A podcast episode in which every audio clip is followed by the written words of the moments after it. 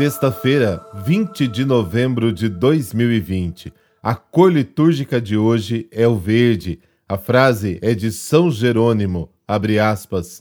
O diabo não procura os homens infiéis, que estão fora, cuja carne o rei assírio já queimou na fornalha. É a igreja de Cristo que ele se apressa em arruinar. Fecha aspas.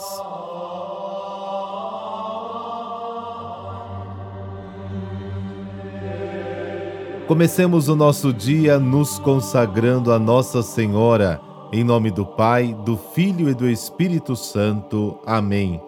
Minha Rainha, minha Mãe, eu me ofereço inteiramente a Ti. E para demonstrar-te a minha devoção, eu te ofereço este dia meus olhos, meus ouvidos, minha boca, meu coração, todo o meu ser sem reservas. Boa Mãe, como teu eu sou, guarda-me e proteja-me como filho teu. Amém.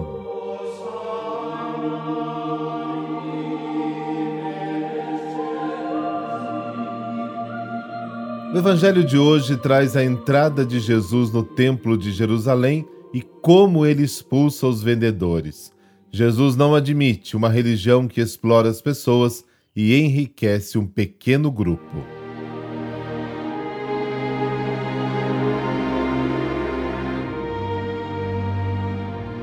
Lucas, capítulo 19, versículos de 45 a 48. Naquele tempo, Jesus entrou no templo e começou a expulsar os vendedores, e disse: Está escrito: Minha casa será casa de oração.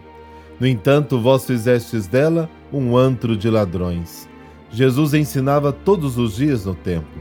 Os sumos sacerdotes, os mestres da lei e os notáveis do povo procuravam um modo de matá-lo mas não sabiam o que fazer, porque o povo todo ficava fascinado quando ouvia Jesus falar.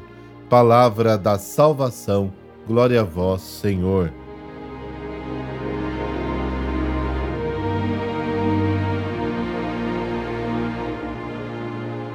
Ao chegar no templo, Jesus tem uma atitude um tanto quanto firme.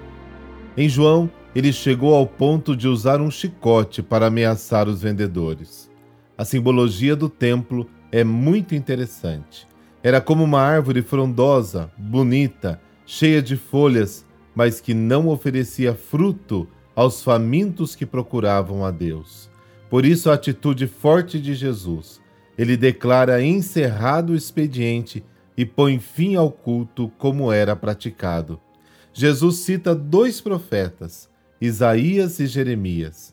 Isaías dizia que o templo era uma casa de oração para todos os povos. Isaías 56. Mas a realidade era diferente. Estrangeiros e pessoas consideradas impuras eram proibidas de entrar no templo. Por meio deste texto de Isaías, Jesus ensina que o templo não deve ser um lugar de exclusão, mas de inclusão. Jeremias dizia que o templo havia se transformado num covil de ladrões. Jeremias capítulo 7. Citando o profeta, Jesus denuncia o mau uso do templo. A religião não pode ser usada para explorar as pessoas. A atitude de Jesus incomodou, é claro. Então decidem matá-lo, mas eles têm medo do povo. Jesus, então, por segurança, à noite deixa a cidade e vai para Betânia. Na Páscoa, milhares de peregrinos chegavam ao templo para fazer as suas obrigações religiosas. E as pessoas observavam a beleza, a grossura das paredes, a cadeia de montanhas em volta, tudo isso lembrava a proteção de Deus. Mas toda essa espiritualidade estava ameaçada pela prática dos líderes religiosos e políticos. Muita injustiça era praticada contra o povo, que vivia na pobreza e, em muitos casos, já haviam perdido até a esperança. Jesus não admite que o dinheiro e o poder esteja acima do relacionamento entre Deus e o seu povo. Peçamos a Deus que nos ajude a entender a religião como um elo forte que nos une a Cristo e nos ajuda na caminhada da vida.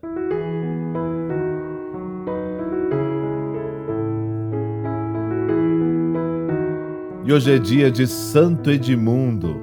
Edmundo, segundo seus historiadores, Foi coroado no dia de Natal de 855. Suas qualidades morais tornaram-no modelo dos bons reis. Tinha grande aversão aos lisonjeiros. Toda a sua ambição era manter a paz e assegurar a felicidade dos súditos. Daí o grande zelo na administração da justiça e na implantação dos bons costumes nos seus estados. Foi o pai dos súditos, sobretudo dos pobres, protetor das viúvas e dos órfãos, sustento e apoio dos fracos.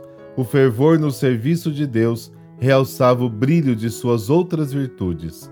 A exemplo dos monges e de várias outras pessoas piedosas, aprendeu o saltério de cor. No 15º ano do seu reinado, foi atacado pelos dinamarqueses, príncipes daquela nação, verdadeiros piratas que foram desembarcar na Inglaterra. Edmundo, a princípio, manteve-se sereno, confiando num tratado que tinha feito com os bárbaros logo que vieram para o seu país. Mas quando viu que não respeitaram o tratado, reuniu seu exército. Mas os infiéis receberam auxílios. Perante esse reforço do inimigo, Edmundo sentia-se impotente para o combater. Então os bárbaros fizeram-lhe várias propostas que recusou por serem contrárias à religião e à justiça que devia aos súditos. Preferiu expor-se à morte e trair sua consciência. Carregaram-no de pesadas cadeiras e levaram Edmundo à tenda do general inimigo. Fizeram-lhe novas propostas. Respondeu com firmeza que a religião lhe era mais cara do que a vida e que nunca consentiria em ofender a Deus que adorava. Enfurecido com essa resposta, o rei mandou açoitá-lo cruelmente. O santo sofreu todos os maus tratos com paciência invencível, invocando o sagrado nome de Jesus. Por fim, foi condenado a ser decapitado, recebendo a palma do martírio no dia 20 de novembro de 870. Os ingleses consideram-no Marte e dedicam-lhe numerosas igrejas. Por intercessão de São Edmundo, dessa bênção de Deus Todo-Poderoso, Pai, Filho, Espírito Santo. Amém. Um bom dia para você.